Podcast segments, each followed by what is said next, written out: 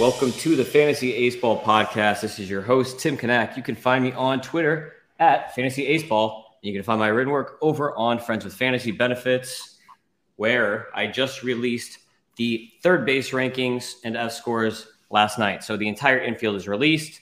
The only hitter, hitter position left is outfield, where I lumped the util players into the outfield because the util article would just be dumb, where there's like three guys on a whole article. Uh, so I just lumped them all together. And then um, we have also uh, the Ottoneu uh, live podcast that Raymond and I did, and Raymond is here with me at Raymond Atherton on Twitter, is out Hello. on. Yes, hello. It, that is out on our podcast, Fantasy Ace Ball Podcast. If you want to have some fun, uh, that's one of the podcasts where I dropped a lot of bad words, and usually I, tr- I try to do pretty good at not doing that. But like I was kind of in the moment. So uh, Gabe should be joining us at some point in this podcast, Mr. Gabe Jenner, uh, with his new Twitter handle, Catcher Streamer 69. Uh, that's not real, by the way. So We should search make it real. Just make it real. Oh, what if we? He's not here. So let's make a Gabe parody account, Catcher Streamer 69, without him knowing. Just run a Gabe parody account, uh, and then maybe he'll take it over someday if it if it blows up. So anyway, Gabe should be joining us at some point. I'm actually going to try to be doing a mock draft for CBS at the same time as podcasting. So Raymond might have to take the the wheel on this one. So if this if it, if this podcast gets a little off of the rails, that would be why. Okay, let's get to the news as we wait for Gaby. Um, Yu Darvish signed a six year extension. You texted me about that earlier, Raymond, and I was like, wait, what? Isn't he like old? He's like 37. sweet, dude. Yeah, six years. Six years for Darvish. What do you What do you think about that? So I think this is basically like a a contract till he wants to stop playing. Like I don't think he actually pitches till he's well into his 42nd year on Earth. But no, good for him, dude. I I saw a tweet that this was his third six-year contract, which is just insane to think about that he's gotten 18 years of MLB contracts after pitching in Japan for a few years. So, no, it's it's good. I mean, Darvish is the man. Is he going to go down as the best Japanese pitcher of all time? Yeah, I was just gonna say. I was just gonna ask if you think he's a Hall of Famer. I don't know if he's a Hall of Famer. I mean, if he finishes six years and maintains like top 30 starting pitcher, then maybe he puts up the stats for that. I mean, like even like is Greinke a Hall of Famer? Probably, I guess. He's like he's like borderline. Um, yeah, that's a good comp. Maybe not. Did Yeah. you? I don't know if we talked about this, but have you seen that like Darvish throws left-handed on his off days as like cardio? Does he really? He can- I did, I He can throw that. like mid 70s left-handed. How many pitches does he throw left-handed? Because he's already got like 15 right-handed. Yeah, dude, I can only imagine. yeah. What it, wasn't there a pitcher in the minor leagues who pitched left and right-handed, and he would like Yeah, he was- the he had like a weird glove that would like fit both hands or Yeah. something. He was with the Yankees for a while, the A's a little bit. Problem is he didn't throw hard either from either side, so that's tough. Yeah, it's an interesting little gimmick, though I suppose. Uh, Darvish, six years. I guess we'll see what that looks like. I bet he does play out the contract unless he gets hurt, because that's a lot of money. Might as well, right? Even if you suck. So, uh, other news: Bo Bichette, three-year extension. Was that just his arb years? That Yeah, that was just- his arb years. Yeah, yep, there's not like yep. an extra year at the end or anything. No, not that I know of. Okay. I also so, saw that Manny Machado and the uh, Padres are discussing an extension, which it would have to be for a lot of money, I think, because Machado has an opt out at the end of this year, and he just came off of like probably his best year, and then him having to deal with Tatis too, and seeing what Xander got, I feel like he's going to have to at least get Xander Bogaerts' contract. And that's like the very least. He's going to get more than the, the Bogaerts' contract if they extend probably, right, Raymond? Uh, isn't Bogaerts is way younger than he is, right? Mm, I think Bogaerts is one year. I think Manny's 30 and Bogaerts is 29, but I could be wrong. I mean, maybe he'll get AAV comparable, but I don't. He's not going to get an 11 year contract. There's no way. He might if they had like to keep him because otherwise, if he is a free agent next year and it's this basically if like this if he has a, another MVP caliber type year and then opts out, he's gonna get he could get like an Aaron Judge contract. Maybe he won't get the years, but that's more money than what Bogaerts got. So yeah, that's true. Yeah, I don't know. They're gonna have to give him a, a lot though. Um, you mentioned Aaron Ashby might be hurt. What's going on with Ashby? Tell me a little bit about that.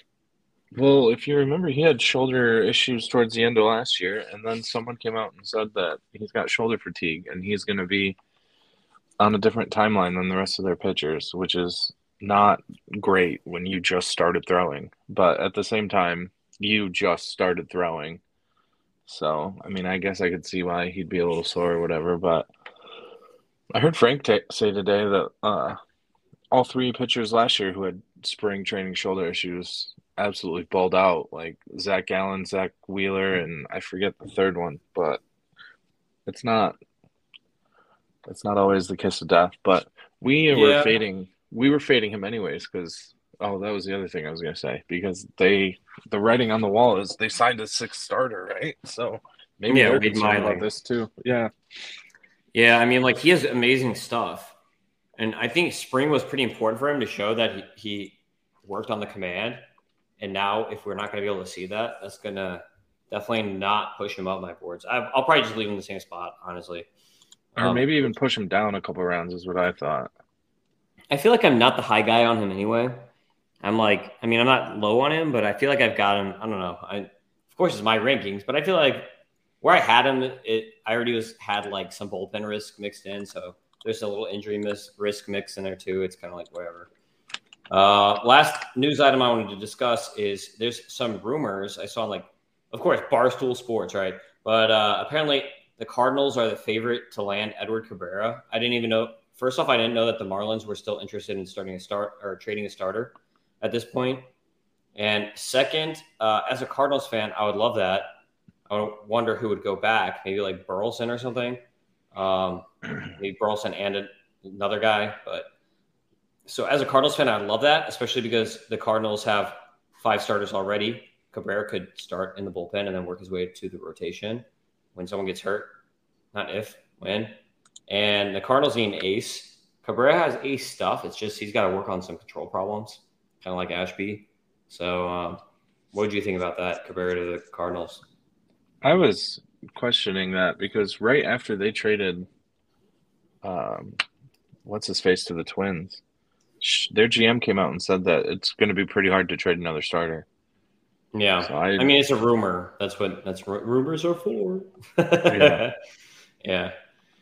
Uh, okay, I wanted to also run through our Ottoneu team. So right now in the podcasters Ottoneu draft, we basically left off at the hour and a half point and we kept drafting another hour and a half after that. And we didn't get a lot of guys after that. I think we got a few, and a couple of them. You, you your computer died on you, and so I think I, I think I added two guys while you're gone, Vargas and Nootbaar. But basically, this is where our team is sitting right now. We have Alejandro Kirk as our primary catcher at 14 bucks. Vinny P is our first baseman at 18 bucks. Jazz Chisholm is our second baseman, also going to be outfield eligible for 27 bucks. There's our steals. Gunnar Henderson uh, is shortstop third, which is awesome because we can play him at short if we want to. While our big boy Fernando Tatis Jr. for forty six dollars is out on his suspension. So if we want, we could play Gunnar at short. And in this league, guess who has third base eligibility? Miguel Vargas, who I got for ten bucks after your computer died. So we got Vargas, who has third and outfield eligibility right now, and he's also going to get second base eligibility. So I kind of love the flexibility there that we could put Gunnar at short, Vargas at third, Jazz at second, Vinny at first, and then when Tatis comes back, then we can move Gunnar to third or middle infielder, and then still have Vargas there. So basically, our middle infield starters are more or less plugged right now when Tatis is back. We just need someone for when Tatis is gone uh, to hit those at bats. Right now on the slow draft, we are the high guy on Brandon Lowe, who I have as a sleeper. Uh, we have him for seven dollars right now. I'm not going to tell you our max in case this comes out before he's sold. Um, but I like Brandon Lowe, and we've got six hours and 38 minutes until he's ours at this point right now. Um, so hopefully we get Brandon Lowe for seven dollars, which is a really good value, I think, and uh, will give us a lot of homers at the middle infield position, and then we can just shift these guys around uh, while Tatis is out and when he comes back. What do you think about our infield, Brandon?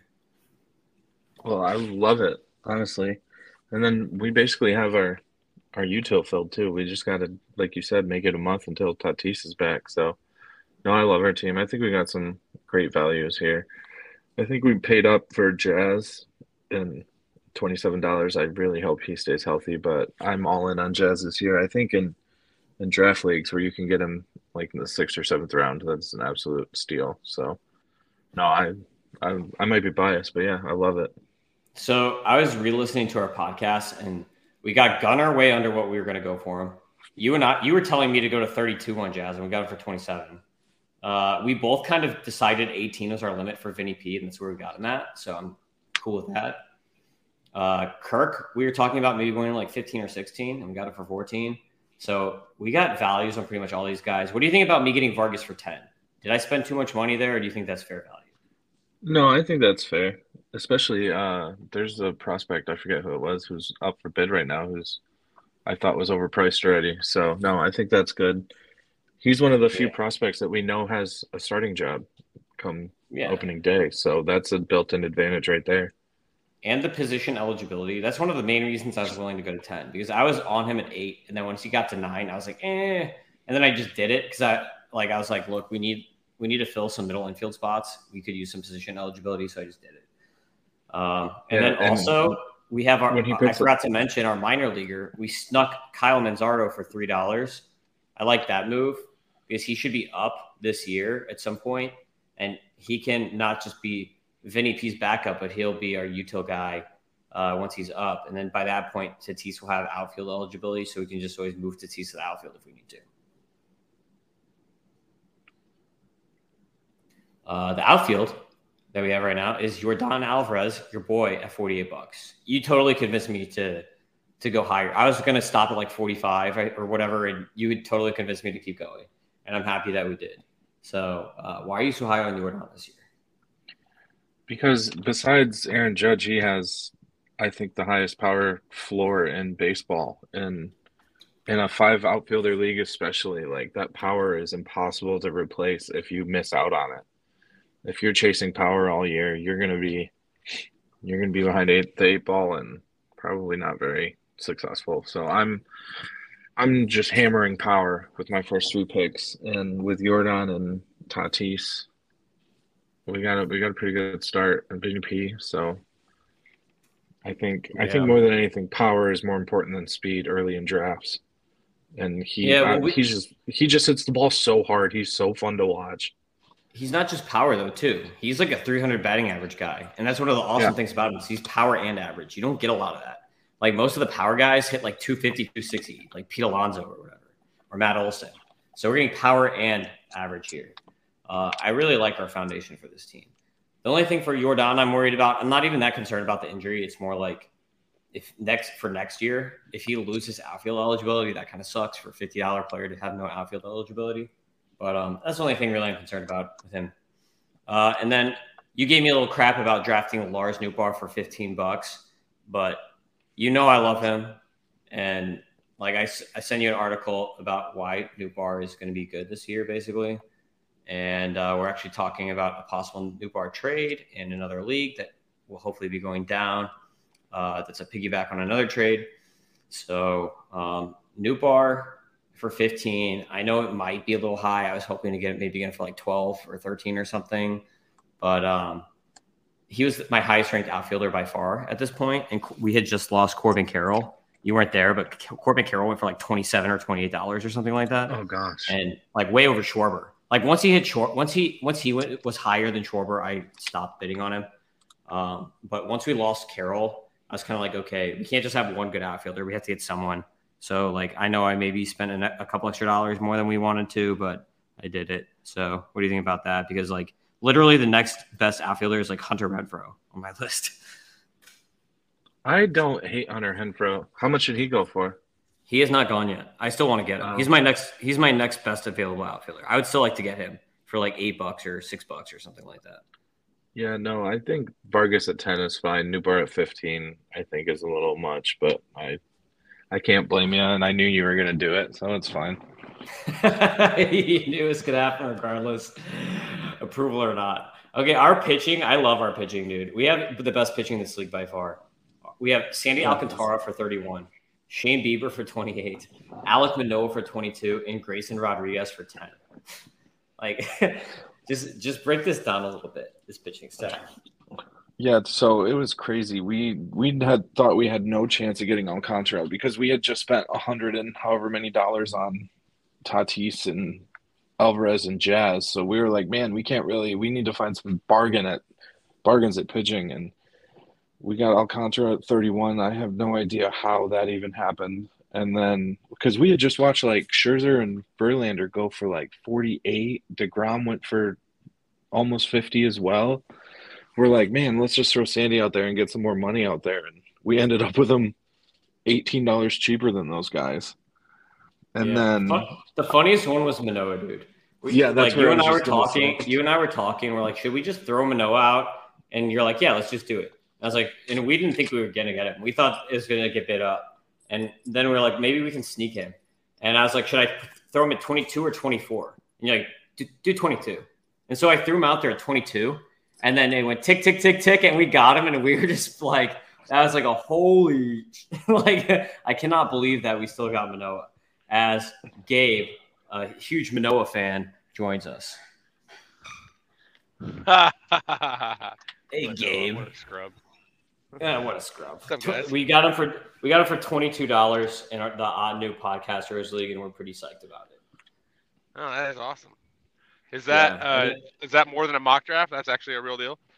Yeah, it's a real deal, and it's with a bunch of other podcasters, Eno and DVR and Paul Sporer and Justin Mason and the p- bunch of the Pitcher List guys. But, but um, it's it's been fun. We're actually slow drafting right now. Uh, What do you think and about it? you and I have the CBS draft tonight in ten minutes. So hey, is that a is that a uh, redraft or is that a uh, keeper supposedly? uh, it is a dynasty startup. Cool. the the CBS draft that we're going to be doing. So it's Roto. Just so you know, it's Roto, not not head to head, not uh head to head cats or whatever. So it's Roto Dynasty startup. So you gotta you gotta draft the young guys. Um, and that rounds out our Ottoneu team. Team, unless you wanted to talk a little bit about- Grayson for ten, Raymond. no, I think I think you're the the highest guy on Grayson around. But yeah, no, that's I think that's good value. Yeah, especially Dynasty League. So we got Grayson Dynasty now, ten bucks. That's solid. Uh, I keep really forgetting this is a dynasty Grayson. league. Yeah, it's a dynasty league. And then also, by the way, I heard Grayson Rodriguez on another podcast, uh, and he's he was healthy at the end of last season. The Orioles have already said he's going to be start in their starting rotation to break the camp, break camp. Um, he's ready to go, man. Like I think Grayson's a beast. Grayson. How high does he Yeah. end up by April? Fifties, Yeah. not dollars. Like the, like how high is he going in drafts and by the end of the off season? Uh, it just all it's to take is like one start in the minors of him throwing 98 by guys, the, and it's his he's just to blast off. I think. That's why I've got him. I've got him ranked in my top 40 pretty easy. And he hasn't even thrown a single pitch in the majors yet. I just think he's just got great stuff. He reminds me of Jose Fernandez a lot. Um, let's get to the second base stuff. So, as we're about to kick off our mock draft, Gabe, um, let's start second base. Raymond had the highest ranked second base guy, I think, as Jose Altuve. Dude, you listed Jose Altuve as a sleeper. Tell us why Yeah. you think Jose Altuve is a sleeper. We don't have to talk too long about this, but I just think he's undervalued, and I didn't, I didn't love a lot of the other sleeper choices, so I just think he's proven to be this insane model of consistency, and I think he should maybe be a second round pick, at least an early third round pick, and it seems like he's going at the back of round three in most of the drafts I'm in.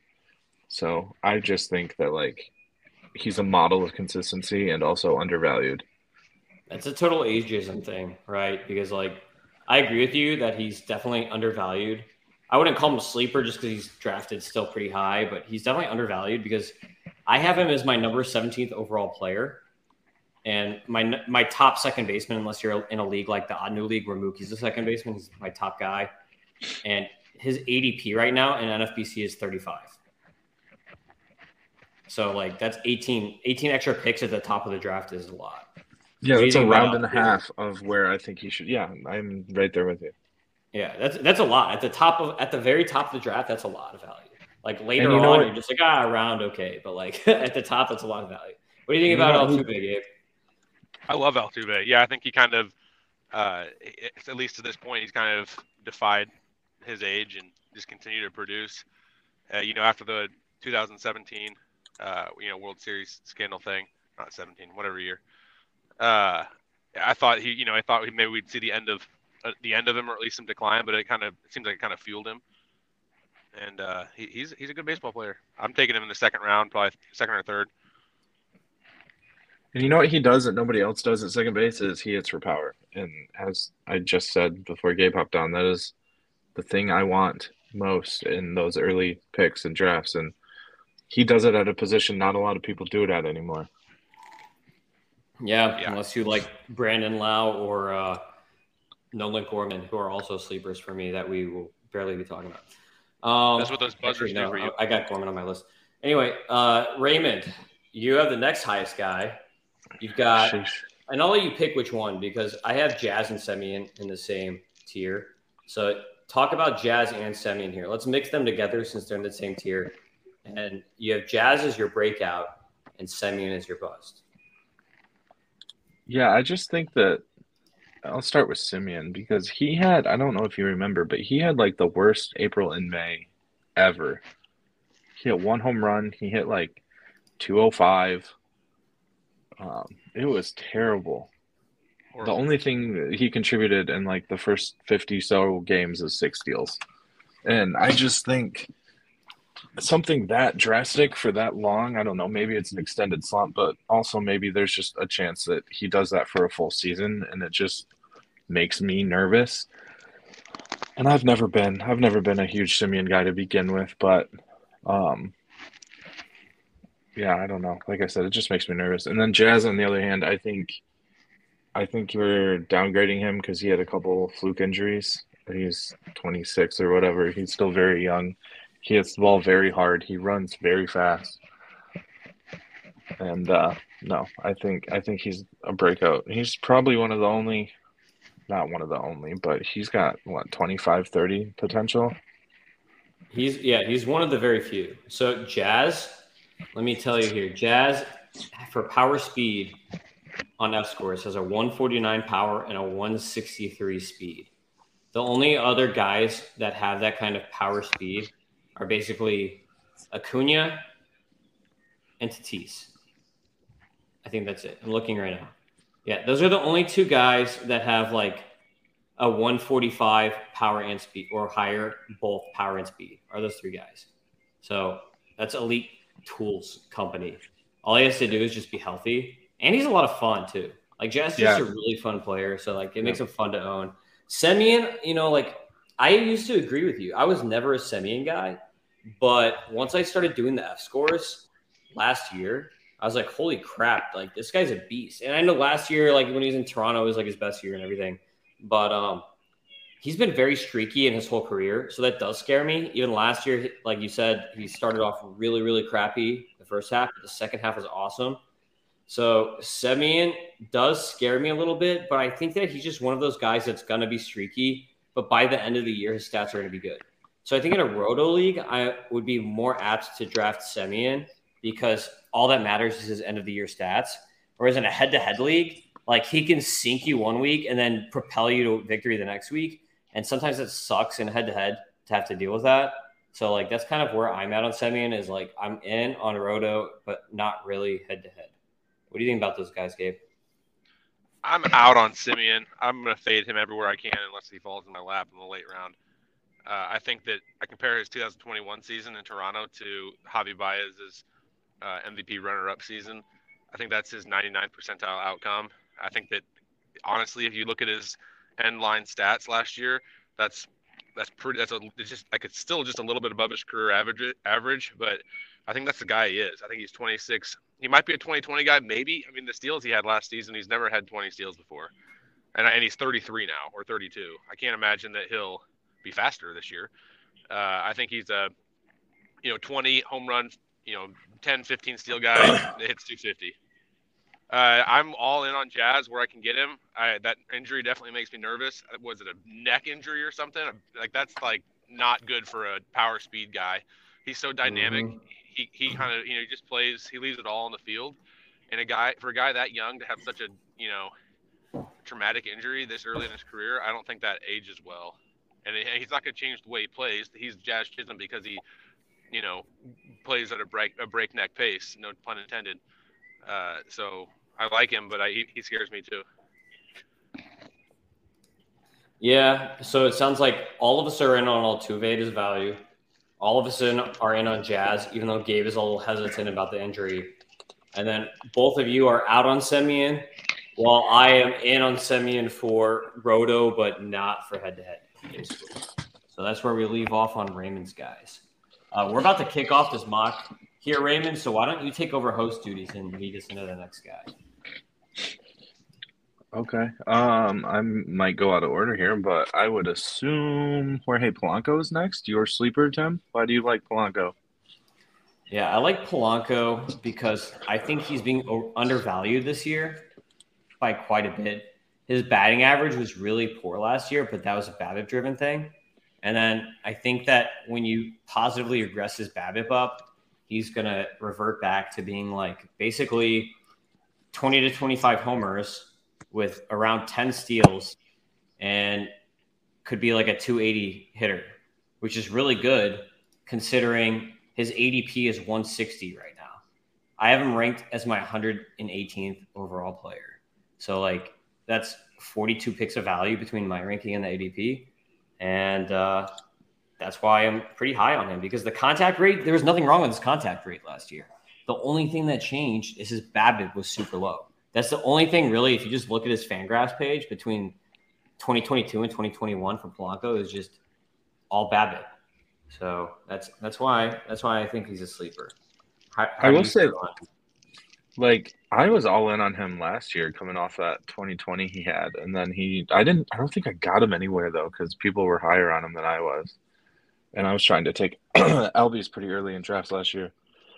And no, I definitely think you're right. Like we say it all the time buy the dip. Like, I don't think he's a 235 hitter. And like you said, he's almost going around 200, 180 or whatever. So you could do a lot worse if you miss out on second base or just as your middle infielder in roto leagues.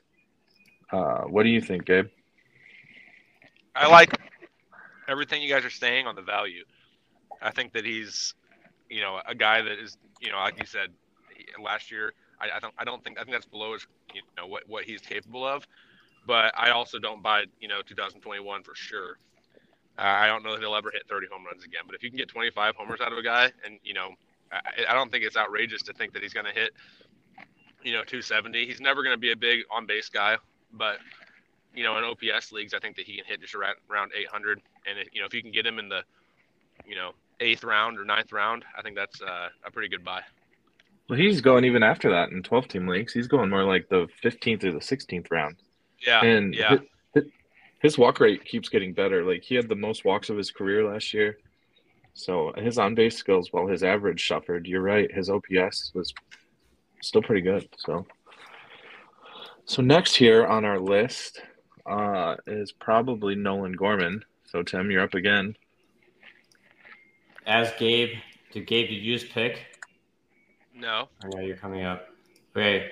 Uh, yeah. So Nolan Gorman, I've got as a breakout. Um, you know, last year was rough for him because he had signs, especially at the beginning of the year, where he just had ridiculous power. In the minors, he killed it.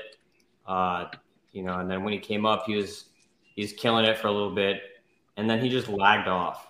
He started striking out too much. I guess pitchers kind of figured him out, how to get him out. Um, but he's pretty adaptable.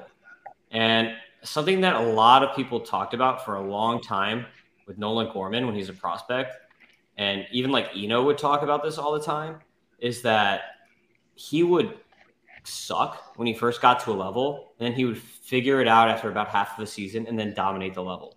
And we saw that at every single level in the minors.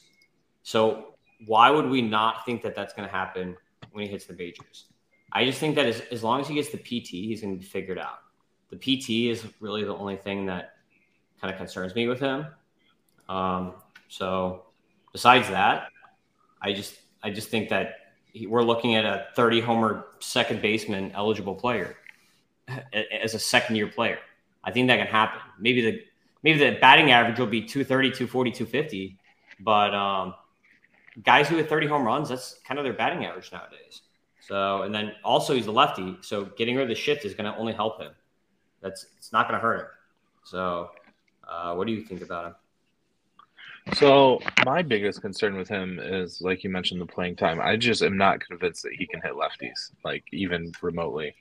And the Cardinals seem to know that too. They only they only gave him like 29 at bats against left, 23 at bats or plate appearances against lefties last year, and 290 against righties. So my biggest concern with him is that he falls into a platoon bat and becomes like I don't know. For the comp that just came to mind is like Matt Joyce, who only plays against right-handers. He'll play 100 games a year and flirt with 20 or 30 home runs, but he does hit the ball hard, and I could see a path to him being successful.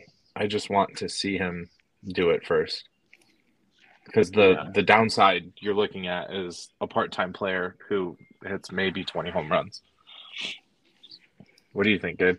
Yeah, I'm right there with you, Raymond. I'm I'm kind of fading uh, Gorman. I had him last year on my team, and man, I mean, you know, you said that 30 homer potential thing, and you know, technically he did hit right on the nose 30 home runs, uh, you know, between AAA and the majors last year. But uh, with his with his dip in batting average, I mean, I I, I don't know. I, I don't. Once he hits 30 home runs, and of course, you know, I guess it's possible a sleeper if you can get him in, you know, the 15th round, which you probably can in a lot of leagues he's probably worth taking a flyer on, especially you know not in redraft leagues. Uh, but I just I, am not excited about him right now.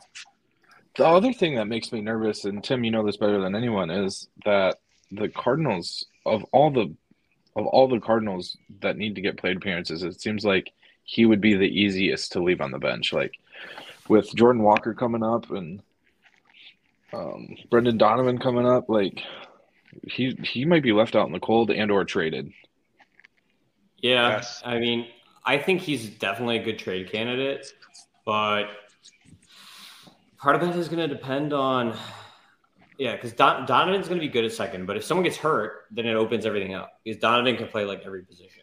So if someone gets hurt, Donovan is just going to move to whatever position, then Gorman can backfill. Um, in regards to him, he's probably going to be a DH He'll probably be the strong side DH to start the year, would be my guess, with Yepez as the weak side DH for the Cardinals. So you'll probably see Gorman, Yepez DHing.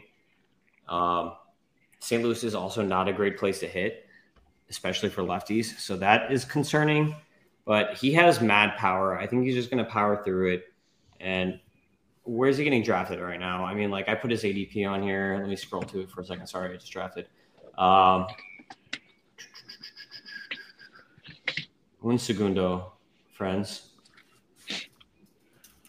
Gorman is getting drafted at an ADP of 446. So, like, most draft, like 12 teamers, he's like not even getting drafted, or he's getting drafted in the last round. 15 teamers, he's getting drafted. Uh, what, what round would that be? Like the 20 something round. So, um, I mean, at that point, it's like 22nd round. It's like might as well just take the gamble, I think, because you got 30 homer upside in a second baseman. So like that's why I've got him as a breakout, and I think he can do it. He just he sh- like I said, he showed it in the minors. I am concerned about the roster, but I think he'll just power through it. So. Raymond, host Raymond, you ready to take us to, to the next guy? Sorry, give me a second. I'll do it. my, uh, my bad. No worries. Next guy is uh, probably Gorman was not the next guy. It was actually going to be it was going to be India with Torres. What did you just get Ozzie Albies? What are you talking about? Oh yeah, Ozzie, Ozzie- Albies is oh, the next guy. There you like go. the- Okay, He was like the third highest guy you're right. You're right. Okay, tell us why you hate Ozzie Albies, Gabe. because he's being drafted in the second and third round. I mean, look at this draft board we're in right now. There's Ozzie Albies, like right there, going in the third round, just about. Uh, I mean, the guy, dude, I he he was bad last year before he got injured. He doesn't hit the ball hard. He, I he, I know that he has some crazy numbers, you know, hitting 33 home runs or whatever, and he, and the guy can steal. I just think he is so overhyped. I'm not gonna say he's bad. Like, I, who knows? Maybe he bounces back. Maybe he, uh, you know, puts together a really solid career because obviously his ceiling is as high as anybody's in the game. But he, man, I just at, this point I'm not taking him in the second or third round. If he fall, that's why I'm calling him a bust. Is because I, you know, with his draft position, you know, ranked uh, what in a lot of places that he's in the top 50, top 40 guys. Uh, that, that that just doesn't do it for me, and I think that we're going to see uh, you know, I, I don't think that there's going to be a lot of guys that are down on him. I think they're still going to be drafting him off of his profile, which is awesome. But I, I just think there's some buyer beware there. I agree with you. I've got Albies ranked as my number 11 second baseman. So I love how say- low you have him. yeah, if, I mean, if that doesn't say anything, like what does? Um, and I'm hopefully about to trade him in our NLI league too, the one that you just joined, Raymond. So hopefully that trade is about to go down. Wait, do you still have him? Do you trade. still have him in that in that dynasty league that we're in? the together dynasty league? No, I do not. I traded Okay, him I last thought you year. traded him. Yeah, I traded him last year in that league for I want to say uh, who did I get? I got a pitcher for him. I can't remember who, but I got it. I traded for a pitcher. Probably like Jacob Degrom or something. No, no, no, it wasn't anyone that good. Maybe I got Logan Gilbert for him. I know I traded for Logan Gilbert last year, but uh, as a keeper. But anyway, anywho, uh, I have Albies ranked as my 135th overall player, and his ADP is 49. So that's where I'm at on Albies. Where are you at on Albies, Raymond? If if his ADP was actually 49, I think I would hate him a lot less. But I think he's getting pushed up and like, dude, literally like the second or third round, early third round, and ahead of Altuve sometimes. And are we? Sh- he might bet six this year. I'm not convinced he can hit for power. He broke his ankle last year. Like, there's just so many things that. And then he needs to stop switch hitting. I've said that for three years. Like, he's absolutely terrible from I forget if it's left or right handed. I don't have it in front of me, but one of those he is just bad at. He, I think it's left handed.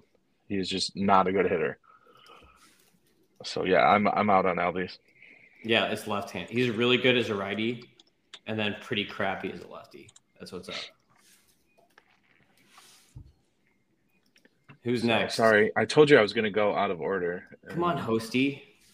Dude, you don't ever you don't ever let me do this. You talk more than any of us on these podcasts. Um, so I don't know who's next. Uh, Nico Hoerner, maybe. Nico Game? Warner. Heck yeah, dude. Now Nico is going to be one of those guys that is better in real life than he is going to be in fantasy because of the defense that he brings. I think that he's a Wait, what do you have Uh, Horner as? He's a, a bre- he's your breakout, right? Yep, yep. Okay. And I think that he's so he's you know, and, and honestly, he's probably I think in a lot of leagues he's got second base eligibility. I know he did last year in Yahoo, but he I don't know that he does everywhere because he's still a shortstop, you know, by trade or whatever. But this year he's going to be exclusively second base. Obviously, I think that he's probably a, a really good candidate to to lead in the in the Gold Glove. You know, I don't, I don't know why he wouldn't be the you know Gold Glove finalist for sure, if not the guy that takes the award. So he's not he's a better guy, you know, in real life than he is in fantasy. But second base is you know pretty pretty shallow position. 20 bases last year. That number is going to. I think there's a chance he gets 30 bases with the with the rule changes, with the bags getting bigger. You know, if you get a second baseman that can steal that many bases and hit for a little bit of pop, you know, he had 10 homers last year. The guy gets on base uh, at a pretty good clip, and you know he's going to hit. He's going to be a table setter in that lineup. He he ought to hit for number one or number two. He's going to get a lot of at bats, and he's young. And uh, yeah, and I think that you can get him late. Like there's probably a lot of guys that are going to see shortstop eligibility and not even, you know, he might even, he might not have second base eligibility, and if that's the case, he, he's going to get it within the first five games or what, you know, depending on the league rules. I just think that he's, you know, where he's being valued at in the rest of the draft. I think you could, you know, get him late, you know, 12th, 13th, 14th round, and uh, I think he'd be a, you could do a lot worse.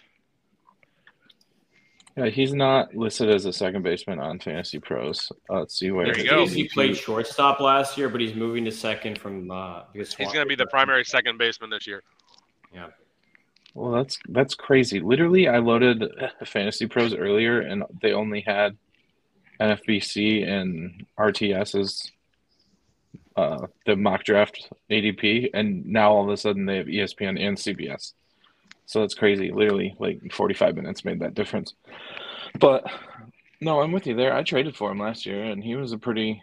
I thought he would have more power than he ended up, but yeah, he was like what a 12, 20 guy. Um, and that second base eligibility is nice and something I had not considered with Dansby at Chicago now. What do you I don't think, think Hoerner. I don't think Hoerner has that kind of power. Um, this is You don't where I think- have Yeah, him I thought- F scores. This is where I I've got thought him on he F did. scores. No, this is where I've got I him on don't F now. scores.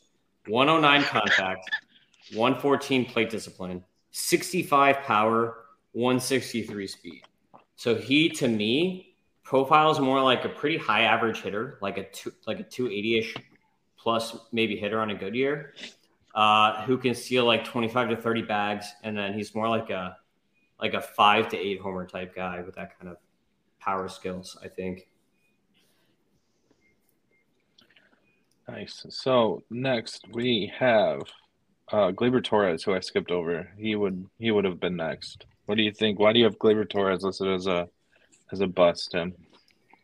Yep. So Gleyber is my bust at the position that I wanted to go over. I was gonna pick Albies because like I'm just so down on Albies, but I'm also pretty down on Gleyber. I feel like Gleyber, everyone was down on him last year, but then he actually had like a kind of decent year last year. So now everyone is moving him back up to like 2019 levels. And like it's not more like a bust like, hey, I think Gleyber sucks. It's just like I think the ADP is getting a little bit ridiculous. He's my number 14 second baseman. Um, I have him rated at 152 overall, but ADP is drafting him at 115. So that's why I have him rated as a bust. He's about 35 picks over ADP right now. Uh, F scores basically just have him as an average player, dude. Like, I don't think he's great. I think Ryan McMahon is basically just as good as Gleyber Torres, and Ryan McMahon is going way, way lower. So let me give you the comp here. Ryan McMahon has a 96 F contact, Torres has a 99. McMahon has a 106 F discipline, Torres has a 101. McMahon has a 122 power, Torres has a 113. McMahon has a 20 or a 92 speed, and Torres has a 98. And then McMahon has a 110 uh, durability, so he plays more than Torres is 102. Uh, so why is anybody drafting Gleyber Torres over Ryan McMahon, who also plays in Colorado? Right? Yankees. Yeah. Yeah, yeah, Yankees. exactly. Yankees tax, exactly. Yankees bias. So, So dude, like, what's gonna happen when those Yankees prospects comes up? Is he even gonna have a place to hit? Yeah, he's gonna play. You, you mean Volpe? I don't think if Volpe comes up, he he's gonna either either Gleyber will move or get traded. They were trying to trade him. Remember, uh, in the offseason, they were trying to trade him. I think for Pablo Lopez, which I don't really get that. If I'm the Marlins, I'll take Gleyber still over Arraez just for you know the power. I don't really like those like slap hitting guys. It's not my type of player, really. Uh, even Gleyber really doesn't- baseball, but Gleyber doesn't really hit for power. He just hits in New York. No, he just hits in Baltimore. I mean, yeah. right? 2019, didn't he hit like he hit 38 19. homers in like, n- and, like 19. half of Owns them the were Orioles. Baltimore? I That's, remember that. that's half his profile. but- That's half of his stat line. yeah, But Tim, you mentioned it when you started talking that like he- everyone was so down on him last year that he was going undrafted in most of the leagues I was in, and then he just comes out and hits 24 home runs, steals 10 bases, almost hits 260, 76 RBIs, and now I think it's just regressed too far the other way. Like his ADP is a little bit lower with this new data. It's at 127. but yeah, after like Tommy Edman, second base gets bleak, and if you're picking in these middle rounds, just wait till Ryan McMahon or Nico Hoerner, like you guys are, like you guys are saying. You got anything else there, Gabe? I don't. I like I like Gleyber. You know, I, I think that he's uh, I like him for you know if you can get him late, but I'm I'm not buying him. You know, for the for the guy that he was in 2019. Yeah. So the last guy we have here is Gabe's breakout, right? No, Gabe. No, we got more guys, dude. You got you. We got my super deep sleeper.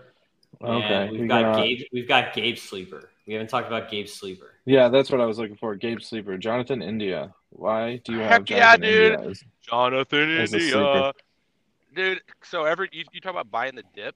Everybody's so down on this guy right now, and I, you know, Tim Tim knows I was running my mouth on on India last year because the guy got no love. I mean, his rookie season was incredible. The guy hit 21 home runs, stole 12 bases. You know, his OPS 835. He won the rookie of the year. He hits in Cincinnati. Like, what's not to like about the guy? He's amazing, and, and he wasn't getting any love anywhere. Everyone's like, oh, he's a fluke. If he gets traded out of Cincinnati, maybe I'm not buying him. But everybody's down on India right now. Last year, he his numbers were depressed, but he didn't play half the season because he was hurt. And when he did play, he still had it. He was still on, you know, on pace with his career power numbers. And his stolen bases were down a little bit. He was hurt, but the rules have changed. You know, there's there's no reason to think this guy can't steal 15, 20 bases this year. And I just think that everyone, you know, it's it's all about the perception of of of you know where he's going right now, and that that's what makes him so valuable to me. I like India. I have too. I have You him go ahead. in You the go ahead dynasty league. first, Raymond. I was that's all that's pretty much all I was gonna say. He doesn't he doesn't wow you at his Statcast page. He doesn't hit the ball super hard. He's got to pull it to get it over the fence, and he's a pretty pull heavy hitter in general. So I don't know. I don't have his shift percentage in front of me, but maybe he pulls the ball. So maybe he'll uh, maybe he'll benefit from the the shift ban. But yeah, no, I like him. I think I I have him in like a 25th round keeper or something. So it's a no brainer to keep and just hope he bounces back. But yeah, I, and then he's Oh, dude, dude, he's, screwed- he looks like a pirate. He's just tatted. He's got full tattoo looks like sleeves, long hair. He's awesome. Oh, What do you you just sniped me, dude. I was totally. You're I lucky. Bieber I had the whole thing- board. I hold the whole, I had the whole thing sorted by like batting average or something. And I had like the I couldn't find him anywhere. I almost whiffed entirely. I almost drafted Yeah, that that was by far the highest guy on my board, and you just jacked him from me. Well, you took Witt in the second round, so you're welcome. No, I took Witt. Did I take? No, yeah, I guess. I, I think I took Witt actually first, and then I took Ohtani second. We'll talk about that. Okay, a second. whatever. So India, I'm going to draft in a second. So let me talk about India real quick. India is my number 12 second baseman. Uh, I kind of put in my ra- in my notes. If you go on Friends of Fantasy Benefits and check out the second base F score rankings, you can see all the F scores and you can see my rankings and my notes and my sleepers and my busts and all that good stuff. But India, I put he's a lesser version of Brandon Lowe. Like basically, he's like a little less power than Lowe. Um, but India's ADP is 180, and I have him as my 145th ranked player. So he's definitely undervalued, which puts him in the sleeper category. He's got great great plate discipline. Contact skills are about average, and he has he has in him 25 to 30 homer power. Like he could hit 30 homers in a good year. It could happen. I'm on the clock, so I'll let you guys finish on India and get to the next guy. Dude, my my new favorite thing about Baseball Savant is the arm strength slider because looking at second baseman, nobody has nobody has a good arm. They're all terrible. but no, if he played anywhere other than Cincinnati, I don't know if I would be anywhere near as excited as he is. But playing in Cincinnati is just such an advantage. Yeah, Like, as long as he's there. Yeah, as long as he's there, he has 25 or 30 home run potential. But I don't think he would pretty much anywhere else. Anything else, Gabe? Nope. I just it's all about the value where people are seeing him, and uh, I think that's I think that's where where all of his uh, intrigue lies. All right, Tim. New rule: when you when you throw deep sleepers on here, you have to include first names because I don't know who Bay is. Jason, He's Bay, my Bay, plays left dude. field for the Pirates. He's second Uh, base this year. Ji-hwan, Ji, yeah, Ji-hwan Bae is uh, Pirates.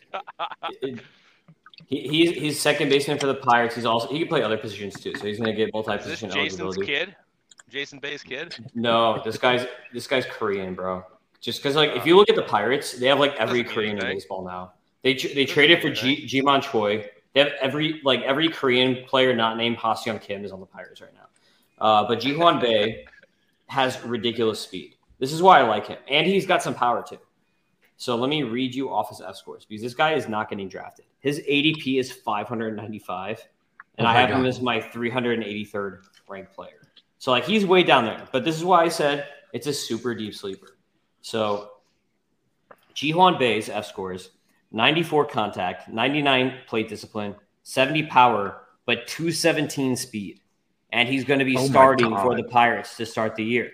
So this is a guy who could get 30 to 40 stolen bases that nobody even like knows who exists and he's going to be starting, which is so important. He could be the Jon Berti of this year, which is why I like Ji-hwan Bae and why I wanted to bring him up because we got some deep league homies and homettes that listen to this pod, and uh, we got to give them a couple bones too.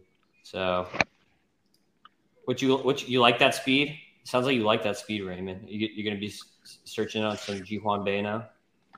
Well, so Baseball Savant only has him as a 90th percentile sprint speed, which is still really good. But I know you use uh, plate times, but Yeah, Um, first.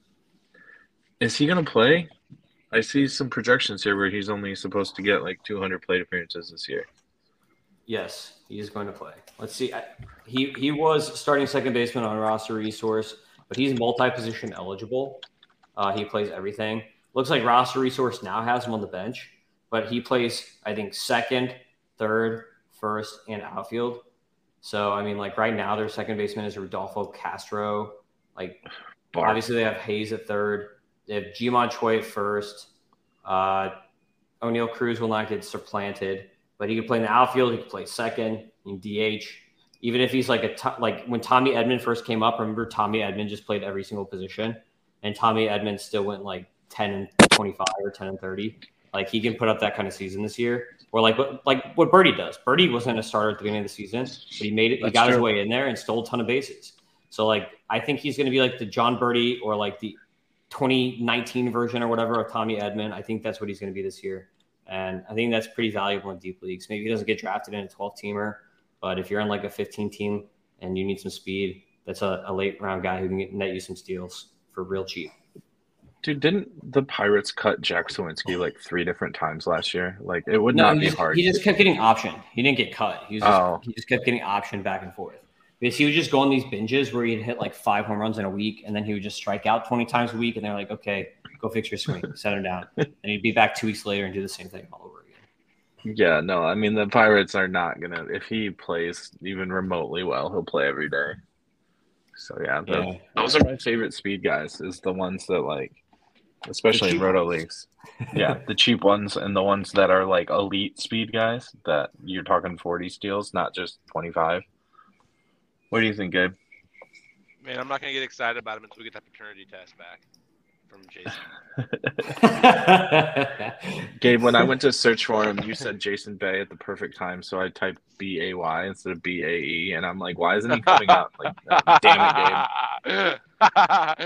Just because he's Korean doesn't mean he can't be Jason's kid. It's true.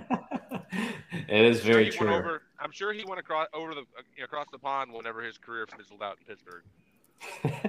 All right. Well, we actually finished early for once on our guys, and we're doing this draft right now. Gabe and I are in it for, for, for the first time. Raymond is not drafting on the CBS draft. So, Gabe, why don't you go ahead and tell us what slot you're drafting out of and what your team is looking like right now? And this I'm CBS draft guys. today, we, we'll, we'll round it up next time. Okay, Raymond, we'll see you. Uh, so we'll Peace. round it out next time. Um, but right now we are around pick 75 so we each have like six or seven guys uh, where are you picking at gabe I think I'm in the seventh hole. I'm right around there.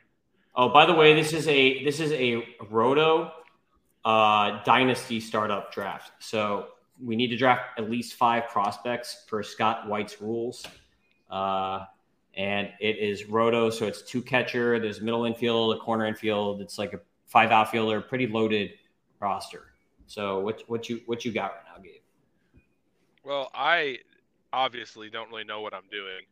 I'm taking all these old pictures that everyone's fading.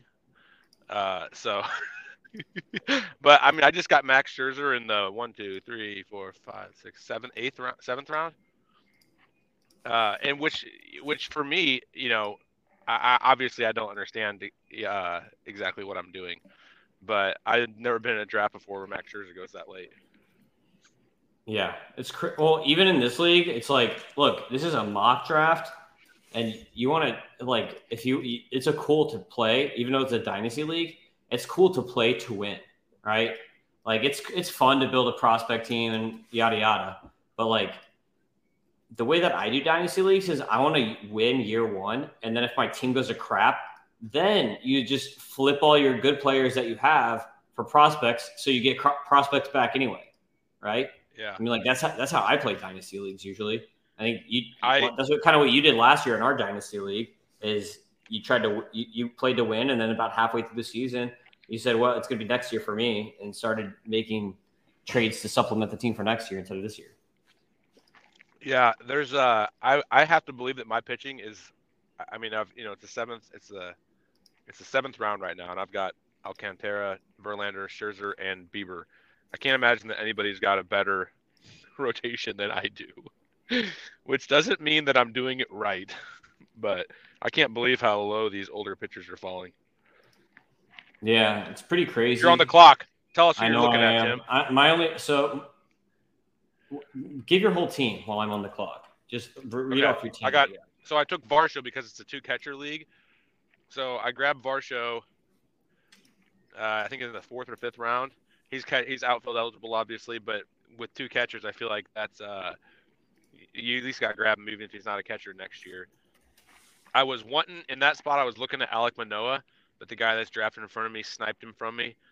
Uh, so I, you know, had to pivot there, and I figured with two catchers, you know, you got to grab those guys early. I got Freeman in the third round. And uh, my first round pick was Kyle Tucker. I don't know. I, I think that he's, you know, if we're building for the future, I feel like he's with the power speed combination that he's got. I think it's hard to put, you know, as for building blocks, I think he's a top five guy, top six guy. Looks like you just went after old Grayson. I love You're him, putting dude. your putting your mouth where your money is. Yeah, exactly. So I just I just picked back to back, and I want to talk about. I'm trying to get to your team. I want to talk about your team before we move to my team. So right now, I like I, the Tucker pick was the perfect. That was the perfect pick. Like I don't know, there was really no one else I would have picked at that point. So I'm down for that. But your yeah, your rotation right now: Verlander, Scherzer, Sandy, and Bieber. That's insane. Yeah, I should probably lay off the pitching. Also, what's the Yeah. reliever rule? Is this a is this a saves and hold league? I'm, I'm yeah, this is Roto, so you need closers, dude. You gotta get Okay. you gotta get some Well, I've saves. whiffed on that hard. But you don't need any. I would, if I were you, you don't need to draft a starter for like ten rounds. Yep. Yep. But yeah, Tucker, Freeman, Varsho. That's pretty pretty nice core. I'd be focusing on maybe get get a couple hitters and then try to get some saves after that. At this point, um, you don't have a prospect yet. You remember you have to get five prospects. I think I got a couple now. So uh, my team that I have right now, I've got Adley a catcher. I have because just like you, I wanted to get a catcher since it's a two catcher. Uh, and Adley is obviously like the best long term catcher. So I picked him before JT. Uh, I have Bobby Witt. My first couple picks were actually, I'll start from the beginning. I got uh, Witt and Ohtani, and I'm on the turn. I'm the last pick of the draft. So I'm pick 15 or whatever. But I got I got Witt and Ohtani. And then uh, next time around, I ended up getting uh, Spencer Strider and Adley Rutschman. So I've got uh, a pitcher there. And then the next time around, I got Matt Olson and Jordan Walker. And then this last time around, I got Grayson and George Kirby. So right now, my team is Rutschman at catcher, Olson at first, Jordan Walker, I've got at third for now. Witt, I've got at shortstop. And then, so I have no outfielders right now, which is pretty crappy. I'm to have to get some outfielders soon because outfield's pretty weak. Then it, uh, I got Ohtani at util, and I'll put him into pitchers on two start weeks or short weeks. And then I've got Strider, Grayson Rodriguez, and George Kirby at pitcher. So I got some nice young pitching as opposed to your like solid stable of vet pitching. It's kind of like I have like the exact opposite pitching as you. Like basically yours, except They're, they're both good though. I have all the good young guys, and you've got all the good old guys basically, except for Bieber. Bieber and Sandy are actually like what, twenty eight years old. now, both like twenty eight or something like that. So. Yeah, they're all guys that profile to age well, though. I think that Sandy can age well. I think that obviously Bieber has proven me wrong, and uh, you know he's he has reinvented himself without the velocity, and and once those guys get over the hill, that's your Adam Wainwright profile. You know, that's that guy's gonna Wainwright's gonna gonna pitch again this year, and he's gonna be a stud again. There's not really any reason he's not. I feel like Bieber's kind of going after that model, uh, and obviously Verlander and Scherzer, you know, their their clock is ticking. But I didn't Verlander but, win? But you got them super year? late. Yeah, but you got them super late, so it's like you're win now. But yeah, for, obviously now you got to go get some saves and some hitters. But you're you built a pitching staff for win that for win right now or win next year because Verlander and Scherzer, I don't know if they're going more than two more years. So yeah, yeah, I will, dude. And so I and I'm I obviously my head's not in the right spot. I took Carlos Correa just now in the eighth round, and it was so hard for me not to take Yu Darvish. He just signed that six-year extension. You guys probably talked about it earlier. I don't know. Yeah, uh, Yu Darvish is another one of those guys, man. I mean, he's gonna go. He's gonna go another, you know, another five years at least, and he's also timeless. You know, he's he, he's the guy, and I, I want to draft him so badly right now, but uh, I just you know all I have is starting pitching, so I I guess I should get that out of my head. You know, that's just kind of like a fun tidbit though. A lot of these like high end starters are just pitching forever, and you used, like you used to see that back in the day with like Nolan Ryan, right? And like us gr- growing up, there's like Jamie Moyer. Like Jamie Moyer pitched until he was like yeah. 65. Not that old. but, like, but uh, I mean, I don't know.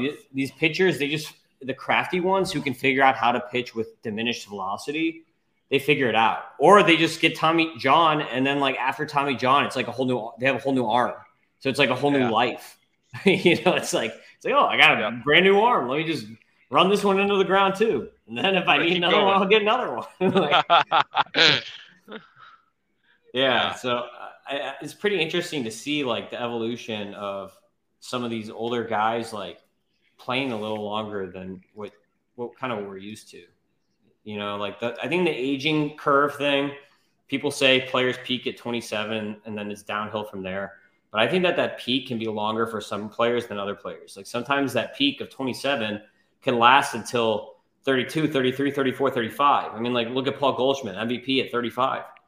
Yeah. So, um, so some of these like really good players, the peak just like lasts for a little bit longer than like the normal guys. You know what I mean? Yep. Yep. Absolutely. All right. And right now, I'm finding out firsthand how shallow the third base position is. it's rough, dude. That's I got Jordan Walker. I have no outfield. Like this is going to be this is such a deep draft. It's going to get a little rough for us, especially the dynasty.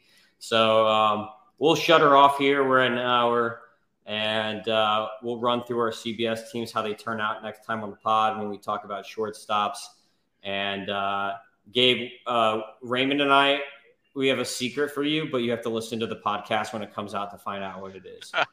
Uh, Fair so, enough. Because you missed the beginning of the pod. So uh, we'll see you next time, Gabe. And uh, we'll see everybody else next time. You can find me on Twitter anyway at Fantasy Ace Ball, and you can find my written work over on Friends of Fantasy Benefits if you want to check out the F scores all the infield positions are now up there. You can see the F scores for all the guys. I go very deep in them. So great for deep leagues, great for DCs, great for dynasty stuff. Check out the F scores on Friends with Fantasy Benefits. Um, and then also, by the way, if you rate and review the podcast and follow me on Twitter, I will send you a free draft cheat sheet. So if you do those things and then just DM me on Twitter and be like, yo, I did it, and I'll double check and make sure you did it, I will send you the draft cheat sheet. Uh, and it's very helpful. I like it. Uh, I use it on every draft. Even right now in the CBS mock, I'm using it. So we'll see you next time. Gabe, say something fun. Dude, I'm, I'm here. I'm here again. You know, the Chiefs still haven't played, but Patrick Mahomes is playing against the Eagles on Sunday, and I think it's going to be a fun one. That it is. Go Chiefs. Enjoy the Super Bowl. Peace.